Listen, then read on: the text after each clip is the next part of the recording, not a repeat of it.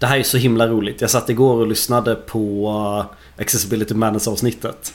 Och så, så vi kommer gå från ett bakisavsnitt till ett alla tre är förkylda. För jag heter Mattias och jag är förkyld och jag sitter här med Oskar. Eh, hejsan, jag är också förkyld.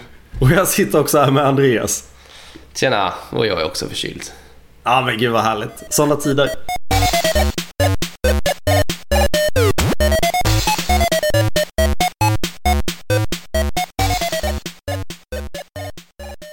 Men killar. Eh, det är inte ovanligt att vi sitter i team som folk gärna slänger på labeln plattformsteam. Och när vi inte sitter i teamen jobbar vi nära dem. Men vad tycker vi egentligen om plattformsteam?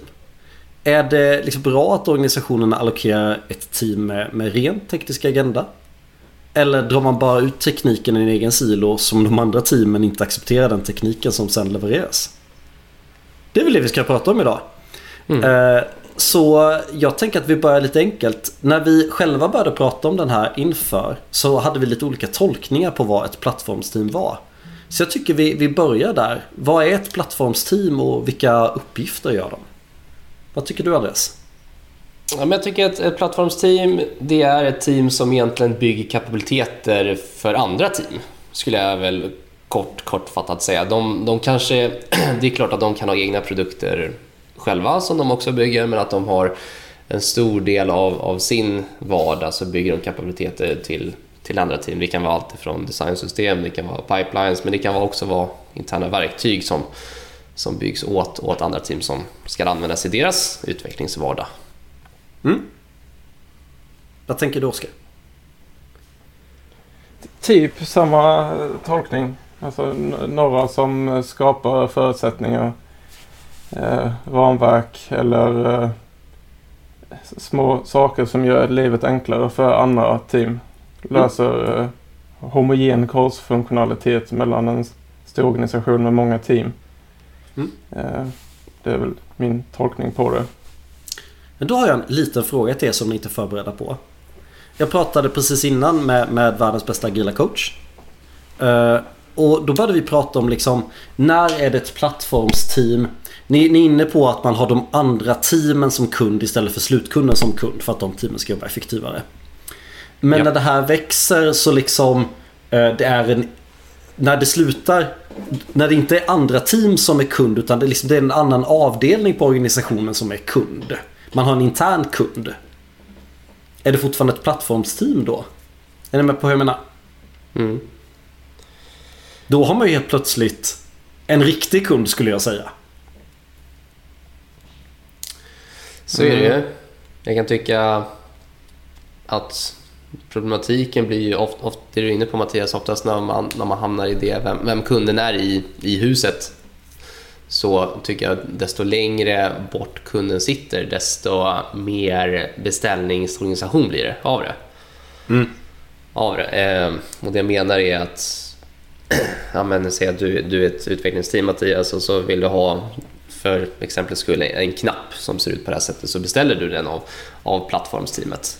Mm. Istället för att faktiskt vara med och driva arbetet men det kanske är det här plattformsteamet som faktiskt gör mycket av jobbet. Men mm. mm. mycket mer samarbete med dig. Där tycker jag att det, det man faller Lite platt, push, push versus pull ungefär. Ja, ja, verkligen. Kanske. Ha, vad är ni? om man hamnar i alltså fallgruppen att eh, säger, plattformsteamet som tar fram knappen inte rotar sina ändringsförslag i feedback från slutkunden. Säg att den e-butik som använder en knapp som plattformsteamet har gjort. Plattformsteamet tar initiativ på att ändra knappen, inte grundat på att slutkunden inte kunde trycka på checkout utan att det här tycker vi är bra.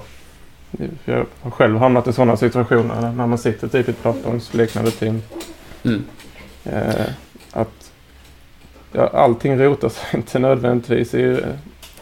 Alla ändringsförslag rotar sig nödvändigtvis inte på... De rotar sig inte i rätt sak alltid, känner jag. Att det, det, den blir en läskig abstraktionsnivå där som man lätt glömmer bort sig och förlorar sig. Mm. Ja, den är superspännande. Uh, det känns lite så här när det blir ett plattformsteam Då finns det någon produktägare där som oftast är liksom en, en teknisk person. Och då är det teamet som bestämmer vad de tror att de andra teamen behöver. Ja, men, men förutom ja, det ja. då. Ni, ni, som har jobbat i och nära plattformsteam. Eller hur är det Oskar? Du, du säger att du inte jobbat i ett plattformsteam. Jag påstår att du gör det nu. Ja, jag, först sa jag nej när du frågade.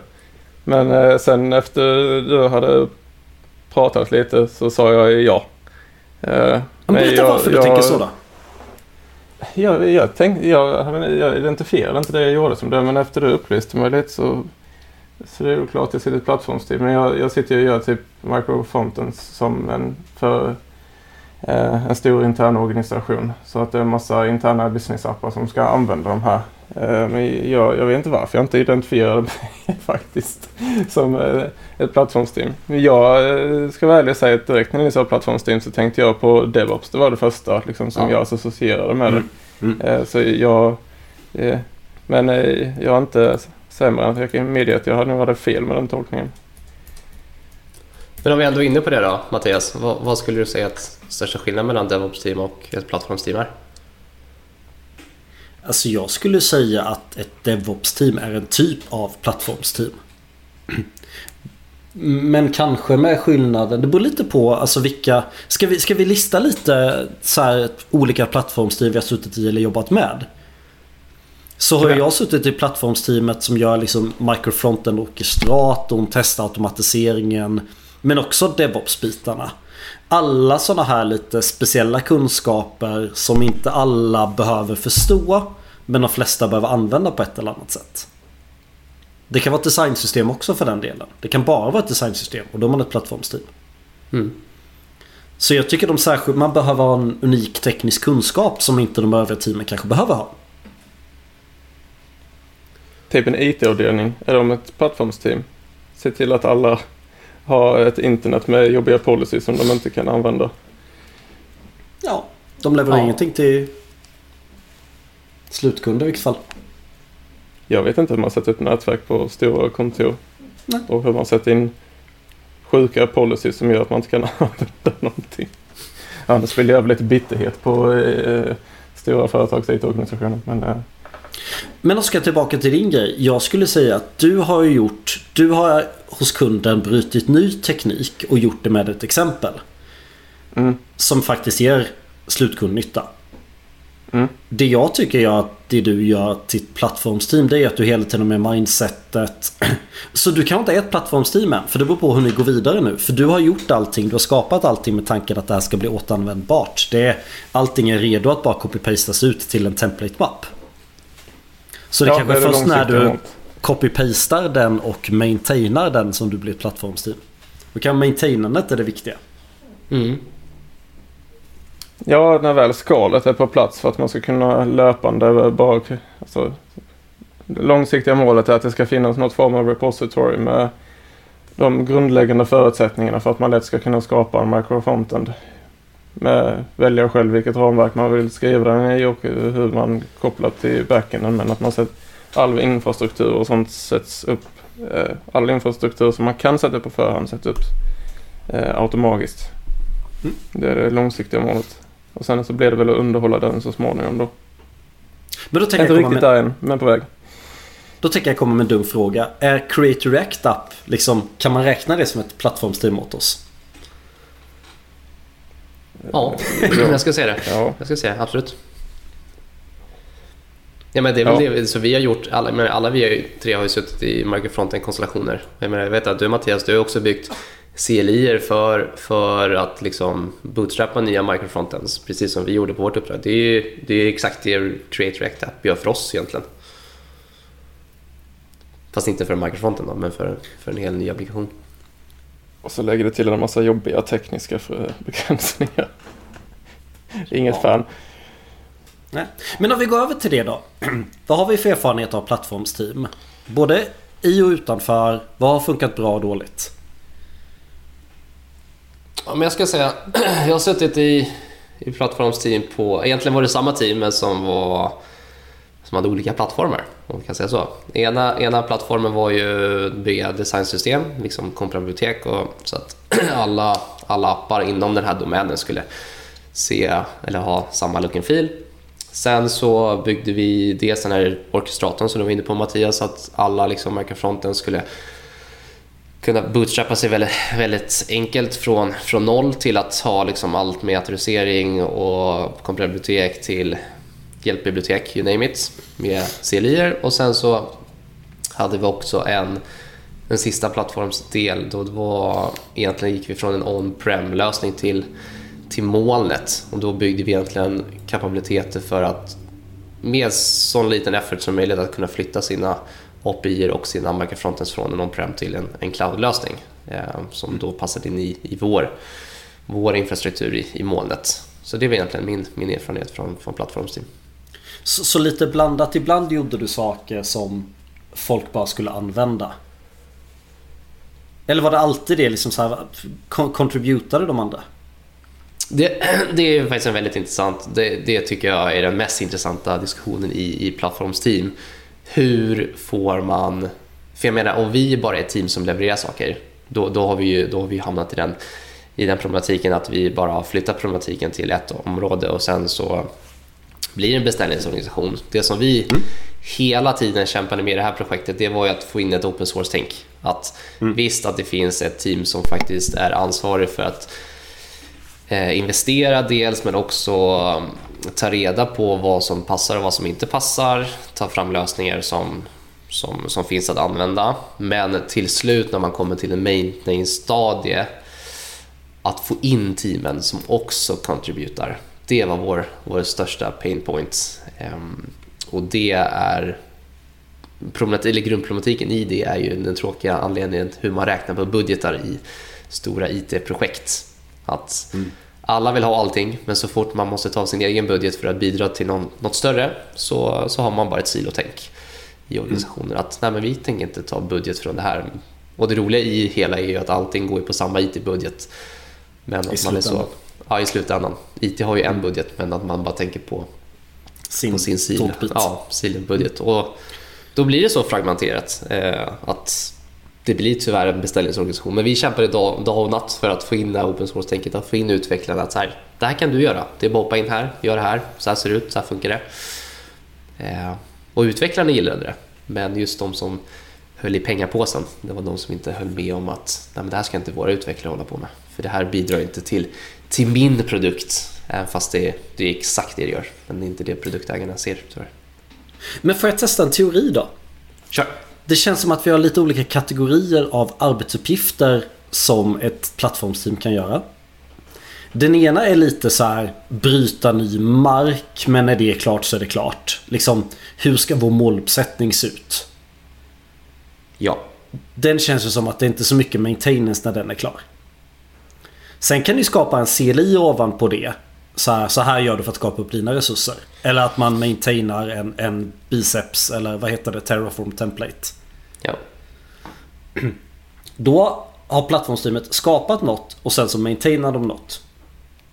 Och den tredje alternativet är att plattformsteamet bryter ny mark men det är inom tekniken som alla borde kunna. Och då borde alla kunna vara med och maintaina det. Mm. För, för till exempel, liksom, vem som helst, vilken frontend som helst kan inte göra Terraform templates. Team kanske kan contributa för att de råkar ha någon person som är duktig men generellt kan de inte göra det. Och sen tredje klassen, här borde alla kunna contributa. Mm. Kan man tänka så? Att det finns de tre kategorierna? Mm. Ja, det kan jag tänka mig. Och jag tänker att dels är det viktigt, jag menar de här stora organisationerna som vi har jobbat på, de har ju oftast de här stora teknikkartorna där liksom man, man får välja och vraka mellan olika tools och verktyg och ramverk. Mm. Och då är ju den stora frågan, när de här organisationerna sätter upp de här stora teknikkartorna, är det tanken då att alla utvecklare ska kunna, som du är inne på Mattias, om vi, om vi kör infrastructure as code, ska man kunna Terraform? Ska man, är, håller man på microfronten, ska man kunna ett eller två eller tre ramverk mm. som finns på den här teknikkartan? Det är ju sådana frågor som jag tycker är intressanta i de här plattformsteamen. För mm. det vi gjorde i alla fall på vårt uppdrag, det var ju så att vi, vi utgick från den teknikkartan och, och utgick från den roadmappen som IT-strategerna hade satt. Så det här är det, de sakerna vi kommer att hålla på med de kommande fem åren. Mm. Men så... Men det är liksom... Vi, vi lärde oss det och vi kunde teknikerna men vi märkte rätt ofta att i liksom de distribuerade teamen, där var man inte intresserad av att kunna det här för då såg man ju till oss som plattformsteamet som, som byggde det här åt oss. Så att vi ja. behöver inte lära oss det. Medan jag just nu sitter på andra sidan. Eh, vi vill bara deploya en statisk sida. Men det får inte vi göra för det finns ett DevOps-team. Så Exakt. vi får mm. inte ens vara med och skapa Docker-imagen för att köra en statisk sida. Vi bara, men släng upp den precis var som helst. Nej, men vi, gör, vi ska göra det på det här sättet. Ah. Så nu kommer över till, till min då vad jag tycker är jobbigt med plattformsteam. Och det är de här det är därför jag vill göra den här kategoriseringen. Delvis för det du sa när någon ritar upp det på whiteboard. Då kan man komma med lite kategoriseringar för att se, borde tillhöra teamet. Det värsta jag vet är när det finns ett plattformsteam som gör någonting som de andra teamen, kunderna, kan typ lika bra. I vissa fall till och med bättre. Då måste det plattformsteamet vara väldigt ödmjukt och väldigt liksom, Om man vill få liksom, då, Om det är något alla borde kunna måste man gå in med ett open source-tänk. Tycker jag. Abs oh ja, absolut. Men det är, annars blir det bara en hierarki som, som är väldigt eh, negativ och giftig för organisationen tycker jag. Om att här, vi, vi sitter i det här plattformsteamet, det är vi som bestämmer hur allting ska fungera. Det är inte det som plattformsteam tänket är till för. Det är ju, det är ju bara att här har vi ett team som tänker lite mer på kapabiliteter. Men de ska ju mm. vara väldigt, väldigt benägna och väldigt mottagliga för, för input från alla team. Jag menar, det är ju teamen som använder det. Om inte teamen är är, får liksom ge input och hjälpa till och contributa men då, då faller hela plattformstänket tycker jag. Mm. Du var på väg att säga något Oskar? Ja, jag kände igen mig i det du beskrev eh, med just det här när man inte får göra DevOps själv för det finns, det blir snarare än ett plattformsteam som ska hjälpa till att bistå så blir det ett abstraktionslager som man ber om ändringsförslag Jag, hos en tidigare uppdragsgivare så hade vi det så med våra pipelines. Vi fick inte ens skriva pipelinesen själva för att uh, deploya vår frontend-kod. Och det var, det var ganska tidigt i deras sån här molnresa och jag tror den här, det här tillvägagångssättet kom i en misstro för att det var många som inte hade så bra ja, DevOps och i detta fallet Azure-kunskap. Så det var en misstro som gjorde att de inte ville att folk skulle skriva och sätta upp sina resurser själva. Men så vi fick beställa liksom, ja vi vill ha det här uppsatt. Så istället för att vi skrev vår egen Terraform eller Bicepkod så var det ett gäng personer som gjorde det åt oss. och det blev typ fel hela tiden och väldigt klumpigt uppsatt och konstiga teknikval. Men de hade satt att vi ska bara använda det här. Det var någon helm, någon helmuppsättning som var nice. superintegrat för det enklare vi skulle göra. Eh, mm. I slutändan så blev det att vi fick knuffa ifrån oss det. Och då, då känns det som att man har misslyckats med plattformsteamet. Men vi knuffade från oss all den koden och skrev om alla våra pipelines och skrev om all uppsättning av vår, eh, eh, vår infrastruktur själv i slutändan ändå. Så att i slutändan så hade det bara kostat kunden en massa jag, pengar. Då tycker jag att det låter lite som om man ska dra den gränsdragningen. Jag tycker att, Oskar, det du är inne på, då hade ju ni ett dev-team och ett ops-team. Jag tycker mm. att, att, om, man, om man sätter in plattformstänket i det så det som skiljer egentligen det är att ett plattformsteam plattformsteam borde ses som ett open source-tänk och är väldigt benägna till input och eh, vad är contribution på svenska? Eh, bidragande. Bidragande. Medan ett ops, annars blir det ett ops-team och dev-team tycker jag. Mm. Men, jag tycker, Men tanken för... var att de skulle bistå många andra team. Alltså det var det som var. Alltså de skulle bistå som ett platt, plattformsteam men i praktiken så blev det mer att de bara ägde all ops. Ja. Eh, vilket blev fel på många sätt, inte bara för oss. Exakt. Men då kan jag tycka eh, vi, vi, de här, tillbaka till kategorierna. Jag gillar att strukturera saker. De ja. sakerna som plattformsteamet och de andra teamen kan lika bra, bara plattformsteamet fick en bunt pengar att göra det. De borde man ju verkligen försöka open sourca för alla att contributa. Det är det man borde fokusera på. Oh ja. Absolut. Nivå två. Jag tycker det Oskar är inne på där då. Det är en unik kunskap som kanske inte alla borde kunna. Du borde kanske inte kunna skriva dina pipelines för du är frontendutvecklare bara. För du är en person med en roll, du är inte en människa med förmågor. Förlåt, du är en resurs med en roll. Du är inte en människa med förmågor. Just det. Om ni då hade bättre förståelse för problemet Men de hade bättre förståelse för tekniken. Det är ju de där uppgifterna som är svåra. Liksom. Borde ni bidragit till deras helhet och sen hade ni hade skapat något och sen hade de ägt det? Eller skulle ni ha ett eget? Eller vad tycker ni? Jag kan tycka just när det kommer till DevOps och pipelines att man borde ju vilja ha ett par bra exempel man kan utgå från. Och sen får teamet avgöra om de vill använda plattformsteamets fantastiska med quotes pipelines. Eller om man vill utgå från dem och modda dem. Mm. Och då blir det ju Absolut. lite med security och sådär. Men... Eh, jag tycker det är svårt med DevOps som plattformsteam. Alltså man kan reglera det liksom en nivå ovanför.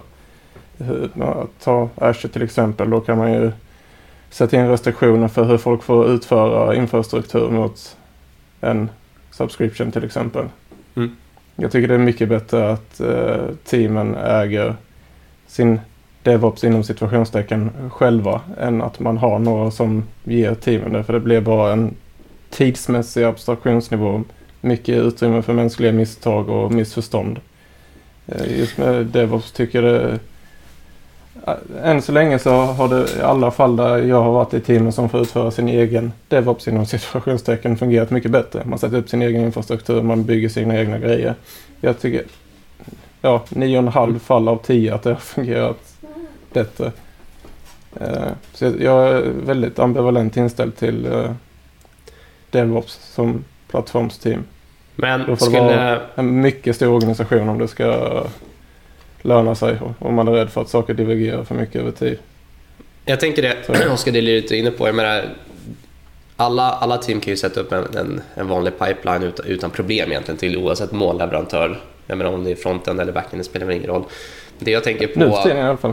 Ja, nu för tiden i alla fall. Det, det jag tänker ja. på som ett plattformsteam kan, kan faktiskt bidra med, det är ju lite det, när det blir väldigt avancerat. Nu ska in med säkerhet, jag menar, kanske ska in med jag vet inte, statisk kod, kodanalys med, med sådana verktyg. Det, det skulle jag nog gissa på Oskar att du inte skulle vilja sitta med själv. Nej.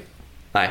Där kanske plattformsteamen kan vara med och bidra med de här övergripande sakerna som kanske en organisation sätter med, med säkerhet och analysverktyg. Och Men där är, ju, där är ju en mindset väldigt viktigt. Då måste Absolut. ju det här plattformsteamet vara liksom Alltså template-skapare hjälpa dig med ditt problem. Inte gissa vad som är ditt problem. Absolut. De kanske kan etablera, liksom de kanske kan springa före och skapa lite templates och kanske kräva av olika skäl att ni måste köra de här stegen också. Så ni måste ja. inkluda den här filen i pipeline. Mm. För att vara compliant. Mm. Uh, och vi hjälper er gärna att skriva pipelines. Uh, och uh, ja, men har ni något unikt fall, gör det själva och ta hjälp av oss om ni behöver eller vi parprogrammerar eller något sånt där. Det borde vara mindsetet. Om man måste ha plattformsteam för att man har något väldigt svårt i sin DevOps till exempel. Så kanske de, men då ska de verkligen ha mindset att vi ska hjälpa de andra, inte skapa facit. Absolut. Men blir det inte, alltså man skalar ner, om vi tar DevOps som ett exempel där, att man skruvar ner lite Ops-biten låter ju, alltså vi kan bistå med pipelines men helst inte. Men säg, om man tar säkerheten som exempel som du sa Andreas. Om man har ett plattformsteam som äger distributionen för data. Och ja. så hjälper de folk att konsumera datakällor. Och har liksom exempel och hur man distribuerar eller hur man konsumerar datan. Och kan hjälpa till och bistå med hur, hur man går tillväga. Och helst i bästa fall där kanske också få in lite open source tänk också. Eh. Vad menar vi egentligen när vi säger open source? Bara så vi landar i det. Vi menar väl att organisationen, alltså att alla får bidra till repot. Men man får ha en core grupp, man får ha en core grupp som är liksom lite guards om man vill. De måste ja, approva ja. för att man får mercha. Men ja. det kan vara ja, open source inom bolaget. Ja. Det känns som ett fall som faktiskt hade fungerat väldigt bra i praktiken. För att sä säkerhet är ju väl, kan vara väldigt svårt. Så då är det bättre att man har ett gäng experter istället för att alla ska bli proffs på säkerhet. Som jag skulle säga, jag tror att ni håller med mig, är en väldigt hög tröskel på alla team. Säg att du har 20 Precis. team och så kräver det att alla team ska vara säkerhetsexperter. Det är en ganska stor investering. Men om man kan liksom lägga till en abstraktionsnivå som gör att man distribuerar säkerheten i form av ett plattformsteam istället. Så låter ju det smart i min bok. Mm. Jag vet inte vad ni mm, Absolut. Nej men helt klart. Men då är det ju för att man har ett väldigt unikt kompetensbehov som inte de andra teamen som alla, som alla teamen behöver nyttja men som man inte kan ha i alla teamen. Det är en bra shift left för att använda säkerhetslingo. Oh, yeah. DevSecOps. Ja. Men den, jag tycker den, är, den diskussionen är så, så intressant. Jag menar, när, när, om vi skulle tänka tidsmässigt, när, när började vi utsättas för DevOps-tänket i våra team? Säg att vi, vi är inne på fyra år kanske? Något sånt där? Bara gissning. Jag skrev pipelines för fyra år sedan första gången. Mm, ja, men då säger fyra, fem år sedan. För, för att få in testautomatisering i pipelinen. Ja, men jag tycker att det, det, är så intressant nu när organisationer kommer och säger att, liksom, att all kompetens ska finnas i alla team. Mm. Hur, hur får man till det på, på ett bra sätt när teamen inte vill det? Jag menar, det, det är inte ofta jag har suttit i de här plattformsteamet, det är ofta man ser så att, att plattformsteamet löser åt oss för att vi har inte den här kompetensen och vi tänker inte skaffa den här kompetensen. Medan jag menar, i våra, nu när vi sitter här i den här podden och snackar så vill vi ha kunskapen och vi vill ha makten i våra, i våra team. Men då är vi, jag kanske inte skulle nämna det mogna team, men vi är i alla fall vi, vi är team som vill ha den, den makten och kraften själv i teamen. För att vi kan det. Ja, men det, det plattformsteamet måste vara väldigt liksom de, de får inte ha mindset att de ska äga utan de ska stötta. Nej. Och ibland stöttar man bäst genom att ge facit. Och ibland stöttar man bäst genom att ge hemläxor. Ja. Mm. Jag menar om, om jag skulle fått... Säg till exempel. Eh, jag ska snart vara inne och pilla i våra Jenkins pipelines. Jag har aldrig skrivit Jenkins pipelines innan. Det är ett nytt Nej. verktyg för mig. Men ge mig liksom, ge mig en fem minuters intro. Hur, liksom, vad är skillnaden mellan Jenkins och något annat? Så kan jag ju skriva sådana också. Om jag ens behöver, ja. Ja, oh ja. Ja, ja. Och det skulle ju vara jätteskönt att kunna gå till ett plattformsteam och fråga Hej, kan ni planera in och hjälpa mig i fem minuter? Ja. Och sen kan vi granska när jag är klar i en kvart. Ja. Det är klassiskt. Alltså, för det brukar ju vara att varje stor IT-organisation har en sån här learning hub någonstans. Så yes. ja, men vi sätter upp ett nytt team och så, men alla är gröna på React. Ja, men gå, gå in till den här learning hubben så står det hur ni lär er React. Det är en sak att läsa sig till det. Hade man haft ett par personer som bara är till för att bistå andra team att komma igång. Så get up and running, gör, gör rätt, hjälpa med några svåra teknikval tidigt. Så att man inte använder Create React App i onödan. Nej men alltså det, det, att använda ett plattformsteam som ett utbildningsorgan känns ju faktiskt som en ganska vettig idé. Det har inte jag stött på så ofta. Kan jag tycka både och där. Nu, nu tänker jag säga emot dig då. För, för visst. Eh, det kan ju vara bra att de kommer snabbt igång. Men oftast så förstår ju inte de i Learning Hubben vad, vilket problem det här nya teamet ska lösa. Så mm. jag upplever alldeles för ofta att jag sitter med team som har skrivit överkomplex kod. För Learning Hubben sa att så här skriver vi liksom kod kod och best practices skalar ju med problemet man har och liksom lösningen. Säg att den här learning hubben säger att alla ska köra React Saga. För vi har satt upp ett jättesvårt exempel där ska man använda React Saga. Som mm. ett exempel på väldigt komplicerad lösning som löser komplexa problem väldigt bra. Men ja. allt annat väldigt överkomplicerat. Mm. Ja, men det är väl svåra gränsdragningen, tänker jag. Jag tänker också att, att vi utvecklare är väl det, det, är väl den klassiska gamla approachen när vi, vi i utvecklingsteamen har haft arkitekter med oss och arkitekten har lämnat lösningen till, till utvecklarna. Hur många mm. utvecklare blir glada, glada av det? Och det, det är väl samma, samma problematik här att vi i utvecklingsteam är, vi är kreativa själar och vill lösa saker själv. Om någon kommer och säger gör så här, det är väl där grundproblematiken ligger tycker jag. Mm. Och man brukar säga saker som så här, det är viktigare att alla kodar likadant än att man gör unik, än att det är viktigt att alla kodar likadant än att, än att man anpassar lösningen till problemet. Ja. Och det håller ju inte jag alls med om. Nej. Sen så kan man ju bara inte gå bananas liksom. Man behöver inte byta ramverk bara för att det är kul. Men om man använder för en svår storhantering kan man ta en lättare storhantering. Då är det bra med teknikkartor. Mm. Man, man, kan bara peka på någon eller några personer har tagit beslutet att ni inte ska använda Angler. Gör inte det.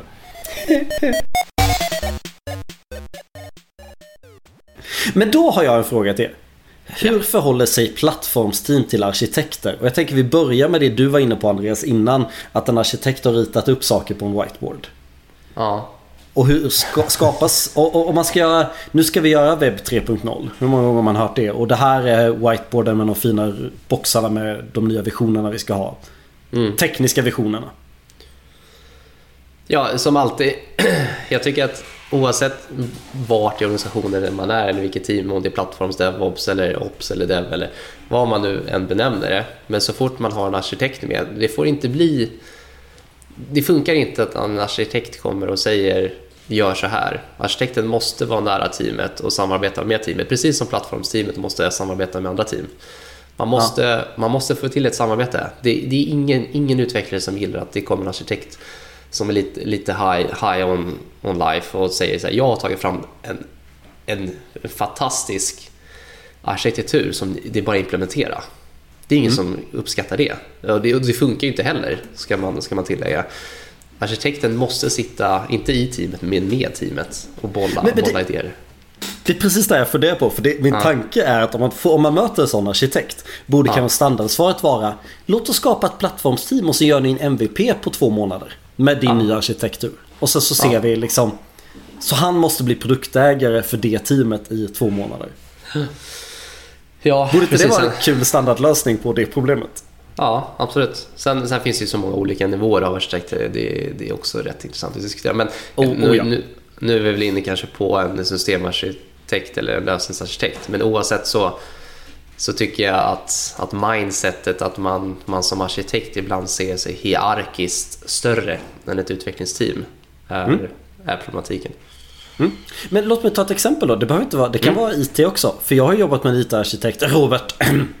eh, som, som liksom så här, vi ska, ha, vi ska ha monitorering på vår webb. Vi ska fånga console errors och console exceptions. Ja. Så långt var vi överens. Men på, på hans whiteboard så var det ju Vi lägger in Century för att fånga felen Vi routar dem till Oops Genie och det är Oops Genie för, för liksom Century var ju bara för webben Oops Genie var för alla mm. typer av loggar och styr Det var där man styrde Skulle man få varning Skulle man mejla ut felet eller inte ja. Medan mitt var liksom mer Då var väl kanske plattformsteamen enklare vilket team som helst kunde göra den här arbetsuppgiften MVP-tänk, låt oss bara stanna i Century, låt oss skicka ut, slå på slackbotten och så börjar vi där. Hade jag och Robert i samma team hade vi kanske MVP framåt. Mm, exakt. Exakt. Så det kan vara en IT-arkitekt också som har ritat det på en whiteboard? Ja, ja. ja det spelar väl ingen roll vem som ritar på en whiteboard men involverar man inte problematiken och, och, och teamet i sig så, så kan ju vem som helst sitta och rita upp en lösning som inte kommer fungera i praktiken. Nej men för, för den var ganska bra för han hade, ju en, han hade ju en vision och jag var en lat utvecklare som bara ville göra en MVP. Ah, ah. Så han tänkte ju långsiktigt och jag tänkte kortsiktigt. Jag fick väldigt bra return invest kortsiktigt men det skalade inte sen. Och eftersom att vi hade med hans tankar så hade jag anpassat min lösning lite lagom eftersom att vi hade jobbat ihop med det mm. problemet. Så det blev det, bra. Ja och det är jättebra. Och där har ni ju samarbetet. Ni, du har du har sett från, från ditt problem och, och Robert i det här fallet har sett från, från lite högre perspektiv. Mm. Men det är ju samarbetet som har kommit eller som har resulterat i att ni kom fram till en bra lösning. Det är det som vi oftast missar. Men jag har en sak till jag vill diskutera med er då. Och det handlar mycket om storleken på organisationen. Ja. Låt oss ta ett fiktivt exempel. Det finns 10 frontendare fördelade i tre team. De har skapat webb 2.0 som inte blivit så bra så nu ska man göra Nu har man För det fanns inte så mycket UX-hjälp under tiden egentligen. Man har tappat bort kunden när man gjorde webb 2.0. Så nu har ett UX-team kommit in och ska göra webb 3.0. Eh, och de vill liksom göra om allt visuellt egentligen. Se till att man får en sammanhängande kundresa. För det är det inte idag. Du, om du ska, göra, om du ska vara, göra den normala kundresan så passerar du tre olika headrar idag. Mm. Till exempel. Yes. Då tänker jag att det finns två alternativ. Det ena är att man tar ett team som jobbar koncentrerat med UX under en kort period. Och då etablerar man ju lite en plattform. Och sen så, så tror jag eftersom det är så liten organisation att man kommer öppna det open source. Alternativet hade ju varit att liksom eh, UX beställer bit för bit av olika team. När, när blir organisationen så stor att man behöver ett plattformsteam för till exempel en sån uppgift?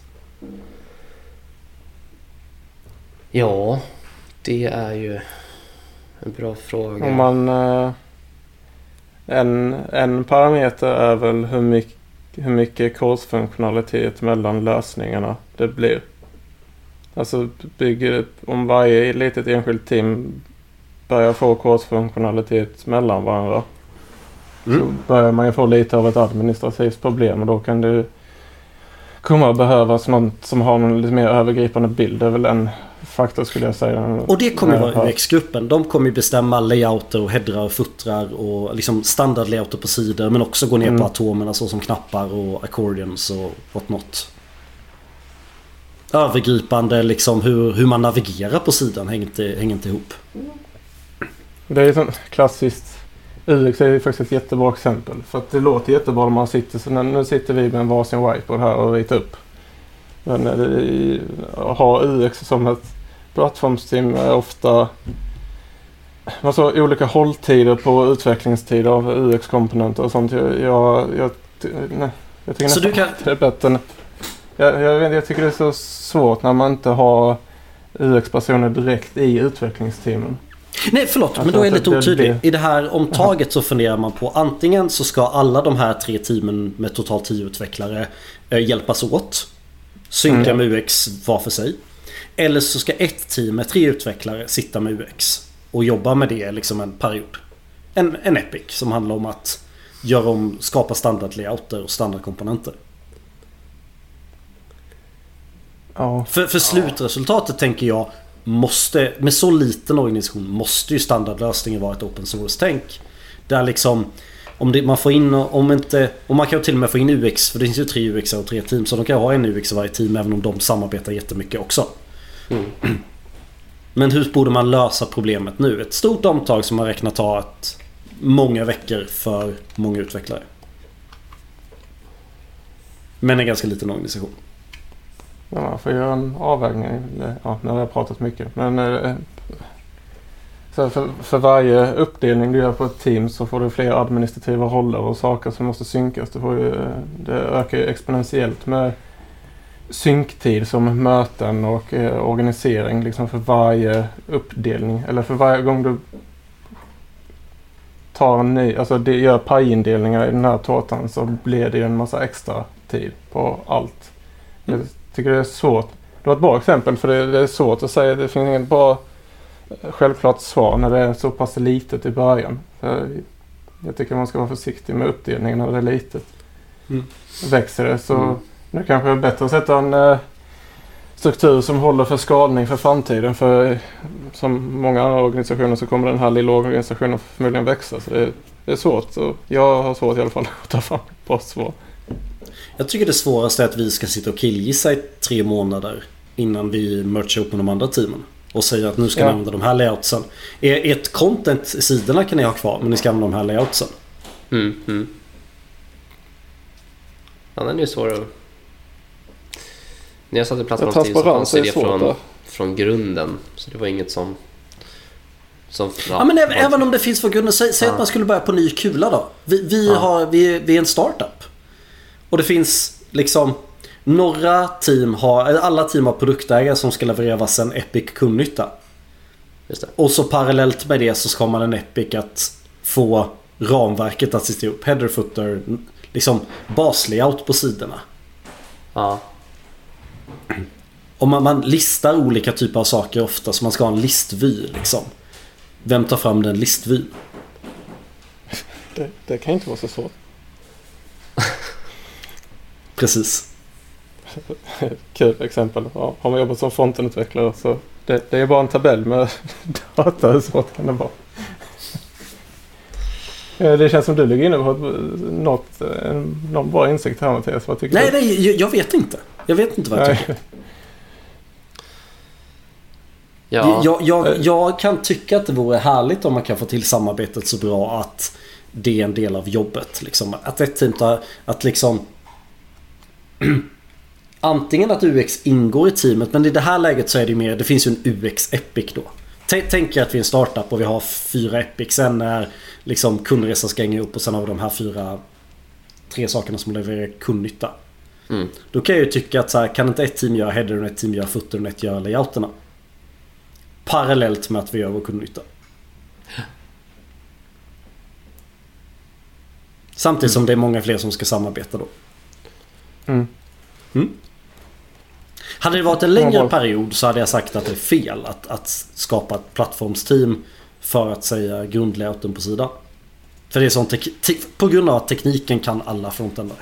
Ja. det finns väl ingen silverbullet där men eh, ja, det är alltid svårt var man, var man skär någonstans tycker jag. Ja, det, det läskiga är om det blir silos och man saknar transparens och så sitter folk liksom på en varsin kammare och så går det inte ihop i slutändan för att man har ja. olika egenintressen. Det har jag många skräckhistorier på. Det kan vi snacka mer om. Ha, men vad är det vi har sagt egentligen då? Vi tycker att plattformsteam är ett nödvändigt ont när man har en väldigt specifik teknisk förmåga i det teamet. Vi mm, som man vill att... Vill, vill att alla andra team ska behöva lägga energi och tid på. Ja, ja men precis. Ja. Man vill att de här teamen ska vara väldigt samarbetsvilliga. Ibland vill ett team bara få svaret. Men man måste också... Ett plattformsteam måste vara öppet för att samarbeta med team som inte bara vill ha svaret. Oh ja. Oh ja. Och är det så att man har gjort ett plattformsteam på grund av budgetskäl eller what not. Så det är egentligen något som alla hade kunnat göra. Men man dedikerar en budget dit. Då vill man försöka lösa upp det så snabbt, så snabbt som bara möjligt så alla bidrar. Sen kan det här teamet vara open source core-teamet. Liksom. Det är bara vi som merchar för att då kan vi ta ansvar för att skiten funkar. Men mm. ni lägger 90% av tiden när ni utvecklar och vi lägger 10% när vi approvar. Är det, är det på grund av den här problematiken som Safe finns? Slog mig nu. Don't go there. Öppna inte Pandoras ask här nu. Det är... jag, jag, får, jag får, jag får uh, angripa Safe för jag har gått en utbildning i Safe. Ja, just det. det okay. ja. Uh, Hur menar du att Safe bara... adresserar det här? Ja, de påstår ju sig vara duktiga på att lösa, eller ramverket påstår sig, jag ska inte säga de, men ramverket påstår sig lösa liksom kodfunktionalitet med säg då 20 team som beror på varandra i olika omfattning. Då har de mm. sina sådana här planning days när de liksom ska bena ut de kommande mm. ändringsförslagen den kommande angivna eh, perioden. Så ska vi implementera det så här för vi ska räkna ut hur alla olika team beror på varandra och så är det arkitekter och plattformsteam och allting inkluderat. Alltså jag är det för att det här problemet är så svårt att lösa som det ramverket finns liksom? Nej, det tror jag inte. Det är, det är mer ett skalning hur, hur verksamhet beställer. Jag skulle säga att Safe hade varit bra om, om verksamheten hade gjort sin halva.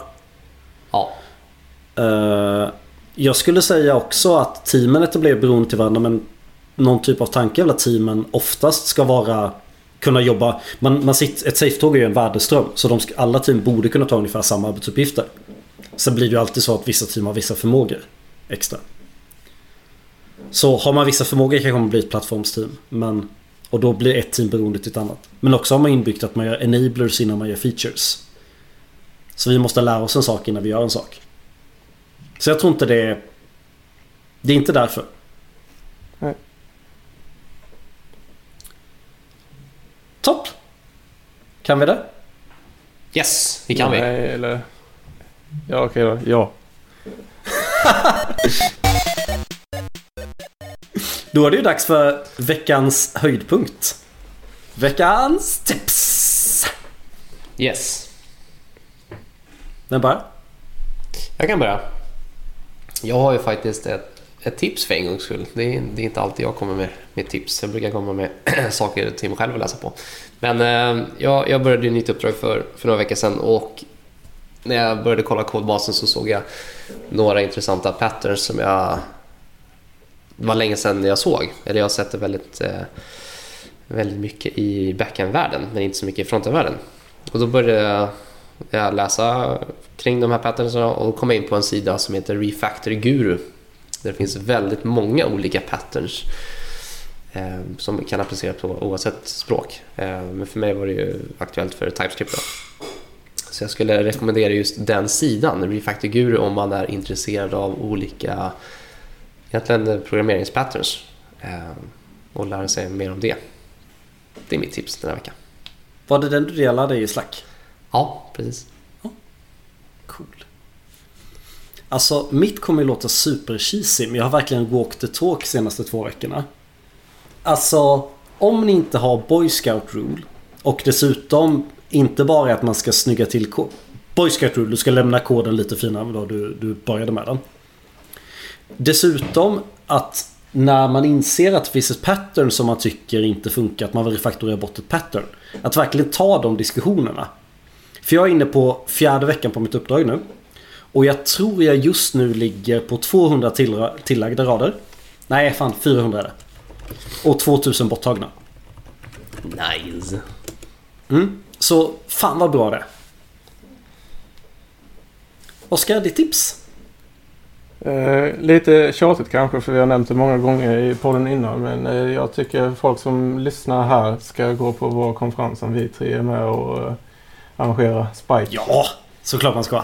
Absolut. Spike på elevate.com. Internationellt och eh, nationellt duktiga, erkänt duktiga talare. En eh, hel dag den 8 december i Stockholm. Det kommer bli amazing. Och när det här släpps så är det två veckor bort ungefär Något sånt. Mm, yeah. I de kretsarna. Ja. Eh, vi, vi tre har lagt ner mycket tid och kärlek på det här och eh, vi tror väldigt mycket på det.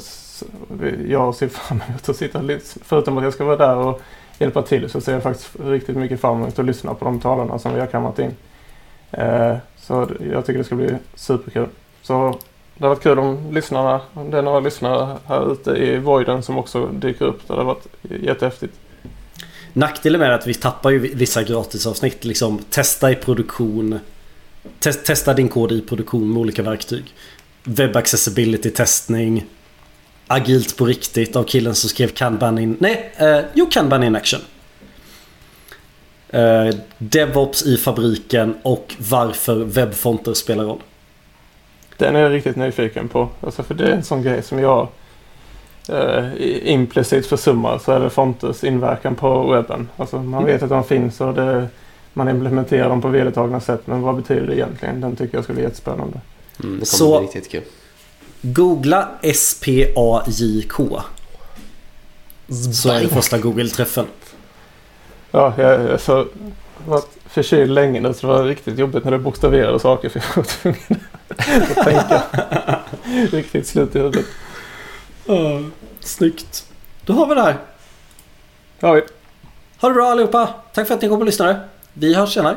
Hej då! Hej!